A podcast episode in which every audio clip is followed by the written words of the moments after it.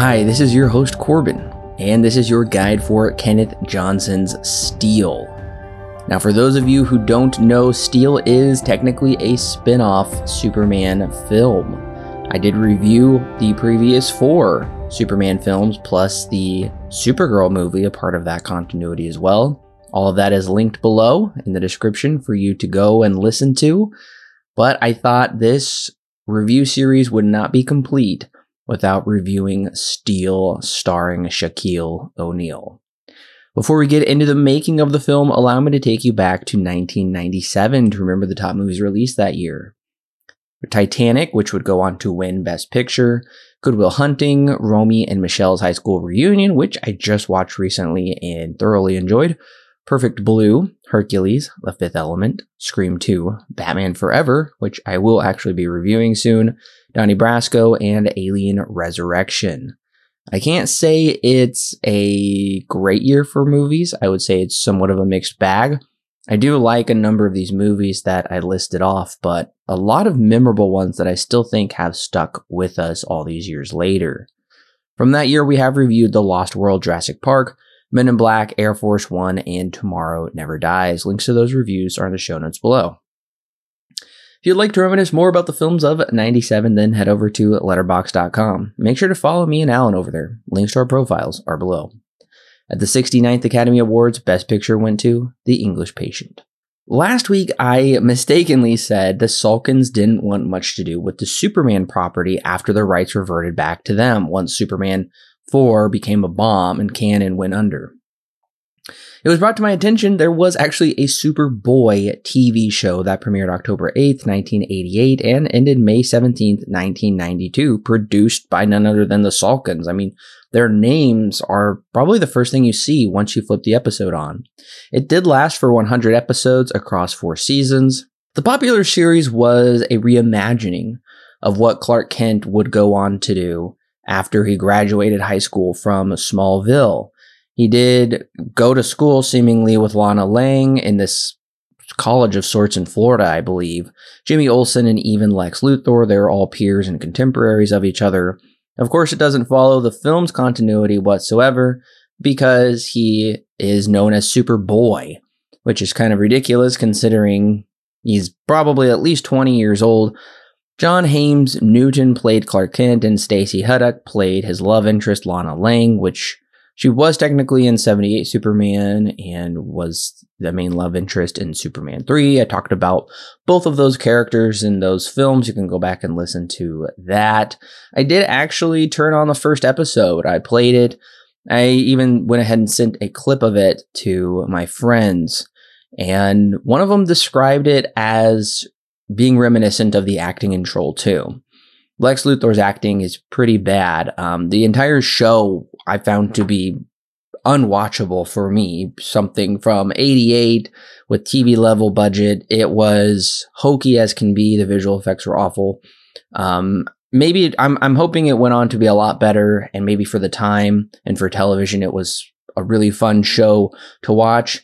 Coming back to it all these years later, Superboy is not for me. I will I will never be returning to Superboy. But of course, the franchise had to end in a lawsuit with Warner Brothers, which, if you've been listening to the other guide, you'll know is no surprise. But it is available to stream for free on Tubi all four seasons. And of course, if you want to buy it, I, a number of digital outlets you can purchase the complete series.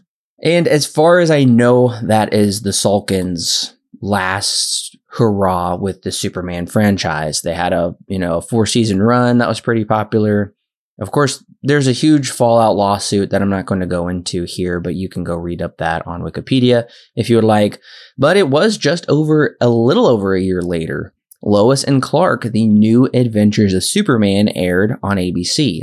It ran for four seasons and ended in June of 1997, almost exactly two months before Steel came out. It was a popular franchise, but ABC unexpectedly canceled it, leaving season four on a cliffhanger that would never be resolved. I did also watch part of that first episode. The first episode is theatrical length at an hour and a half. It seemed to be a lot more interesting. I would be much more interested in returning to that uh, than I would ever be to Superboy. And you could tell the production was better. It took itself more seriously. Superboy just seemed incredibly low budget, bottom of the barrel kind of stuff. Uh, Lois and Clark, I knew was very popular. Um, the ratings did drop off after the wedding episode. Spoiler alert. Um, I don't know if I'll ever go back to it, but from what I saw, uh, it, it looked to be like it was setting itself up for a fun series.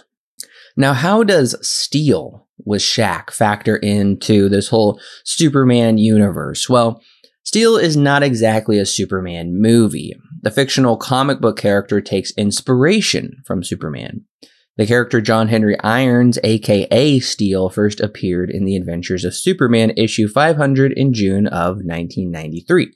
So at the time, he was a relatively new character, and we know that Superman was still popular. His the Superboy TV show had just ended, and Lois and Clark TV show was currently running on TV, so they were coming up with new characters in the comic books. He creates a mechanized suit that replicates Superman's powers, touting the S logo on his chest. After Superman was killed by Doomsday in the Zeitgeist comic, The Death of Superman, he sought to take his place, but as we all know, Superman came back to life, and the two became allies. Flash forward four years later, Superman had been missing from the big screen for a bit over 10 years, and Warner Brothers thought how better to reboot the franchise than with a spin off featuring NBA superstar Shaquille O'Neal. Now, Warner Brothers had also tried this before with none other than Michael Jordan, who was probably more popular, but at the time Shaq was hugely popular as well.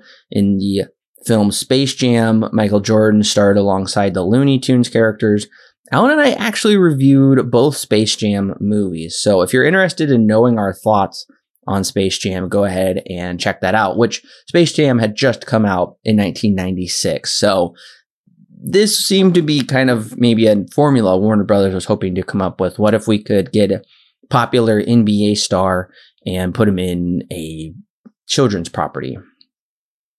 Actually, music producer Quincy Jones, who worked with Michael Jackson and would go on to create the Fresh Prince of Bel Air TV show, and his partner David Salzman came up with the idea to bring Steel to the big screen. But their first idea had Shaq playing Hardware, a lesser known DC character. Shaq told them he much more identified with Steel. He even has a Man of Steel Superman tattoo that I have read is a real tattoo, not just for the film. He really does have a Superman tattoo. So they got production rolling. The producers got Kenneth Johnson to write and direct. He previously had experience with superheroes, but on a small screen. And The Other Side of the Aisle, he directed a number of episodes for The Incredible Hulk, which is a Marvel property. He solely worked in television, save for his one other feature film, Short Circuit 2, which came out in 1988. So he hadn't made a theatrical movie in about 10 years.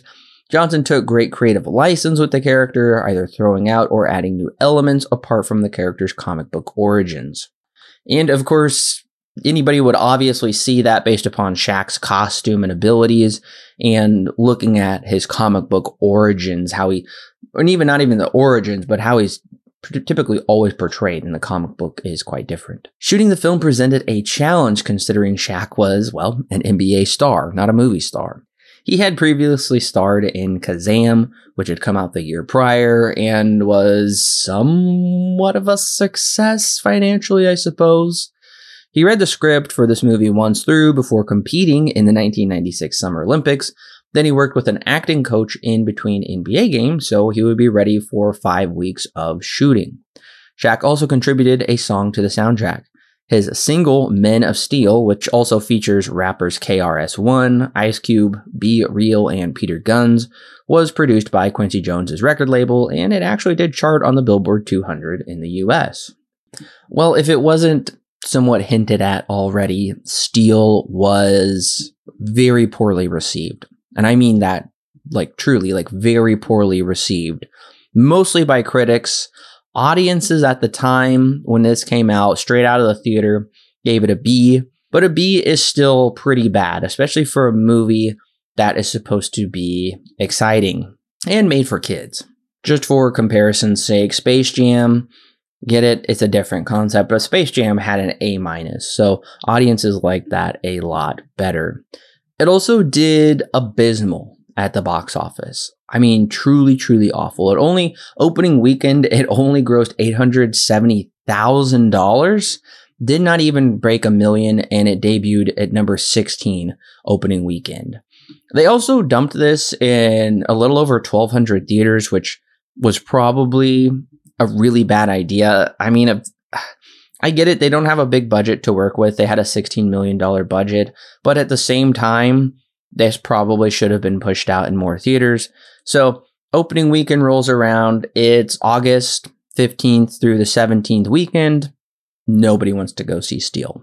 And I mean, per average, this movie made per theater about 690 bucks. Let's say a ticket is $5. I have no idea how much a ticket costs back in 1997, but if it's but if it's 5 bucks being generous, that's only 138 people per theater, which seems to be still maybe even quite a bit for that. But yeah, I mean, you're probably filled up one showing per theater across the country. So what opened up that weekend that audiences were seeing instead? Well, Cop Land, Sylvester Stallone's big movie. Harvey Keitel's in it, a number of other famous people. 13.5 million. Air Force One uh, actually comes in at number two. Alan and I have reviewed that one as well. I really enjoy that one. Conspiracy Theory comes in at number three, being dethroned actually from number one the week prior. The thriller starring Mel Gibson and Julia Roberts. Event Horizon also opened this weekend at number four, which I've still yet to see, but I've heard good things. Spawn comes in at number five. Now, say what you will about Spawn. I like Spawn, though. Couple other honorable mentions. George of the Jungle came in at number six. Men in Black came in at number seven, which we have reviewed. And then you can see Steel debuted all the way down with the likes of Good Burger, which was in its fourth week. And it had already dumped all the way down to number 15, which is pretty bad. And it did beat out the Lost World Jurassic Park. So that's saying something. I guess it had been in the theater for 13 weeks. So it had been in the theater for many months at this point. Nevertheless, it was still um, doing. Uh, hey, even Batman and Robin was in theaters, number 23, and it had been in the theater for a little over two months. So I'm going to have fun talking about that. That's pretty awful. So, how much did it gross altogether? Well, it did not stay in the theaters long. I have data it only being in the theaters for two weeks before it was pulled. And domestically, and I don't believe it was released in foreign markets, that wouldn't even make sense. In total, it only grossed $1.7 million. It was a true bomb. It grossed worse than even Supergirl. And Supergirl was considered a bomb at $14 million, you know, 10 years earlier. So this movie did truly awful. Um, critics, there, there's not even a Metascore for it, but Rotten Tomatoes critics gave it a 12% approval rating, audiences at 19%, a truly abysmal IMDb rating of 2.9, and a Letterboxd rating of 1.4. So technically that 1.4 is the lowest in the series as opposed to last week, but this is somewhat of a spin-off series. It is a Superman character, but it's not about Superman himself. That's why I didn't count it last week. But as you can see, um, people just straight up hated this movie across the board. Steel did earn one Razzie nomination. Shaq got it, and he deserved it. Shaq is. I'm, oh, I'm going to save my thoughts for next week. He was nominated for Worst Actor for his performance in the film, but he lost out against Kevin Costner for The Postman. Movie I did start, haven't finished it yet. It's uh, it's an interesting one. The only like highlight of the movie, it seems, is some critics did like Annabeth Gish's performance. Um, she's in a wheelchair the whole movie, and I don't know. Guess the New York Times liked it. San Francisco Chronicle praised her performance as well. That's about it. That's about the only one. Everybody said this came across like a sappy made for TV movie, which makes sense since that's the director is from the TV world and I'm sure he came cheap. Well, it has been 24 years and 8 months since Steel came out. It's about to hit its 25th anniversary very soon this year actually, which uh yeah, 25 years since Steel came out, and I'm pretty sure everybody's pretty much forgotten about it. But I'm here to review it next week, so you're not going to want to miss that review.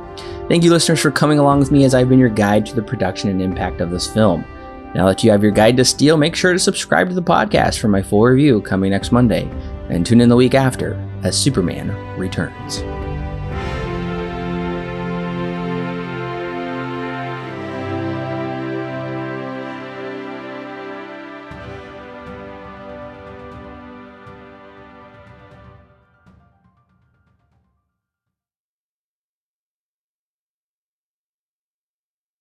The Silver Screen Guide podcast is edited and produced by Alan and Corbin.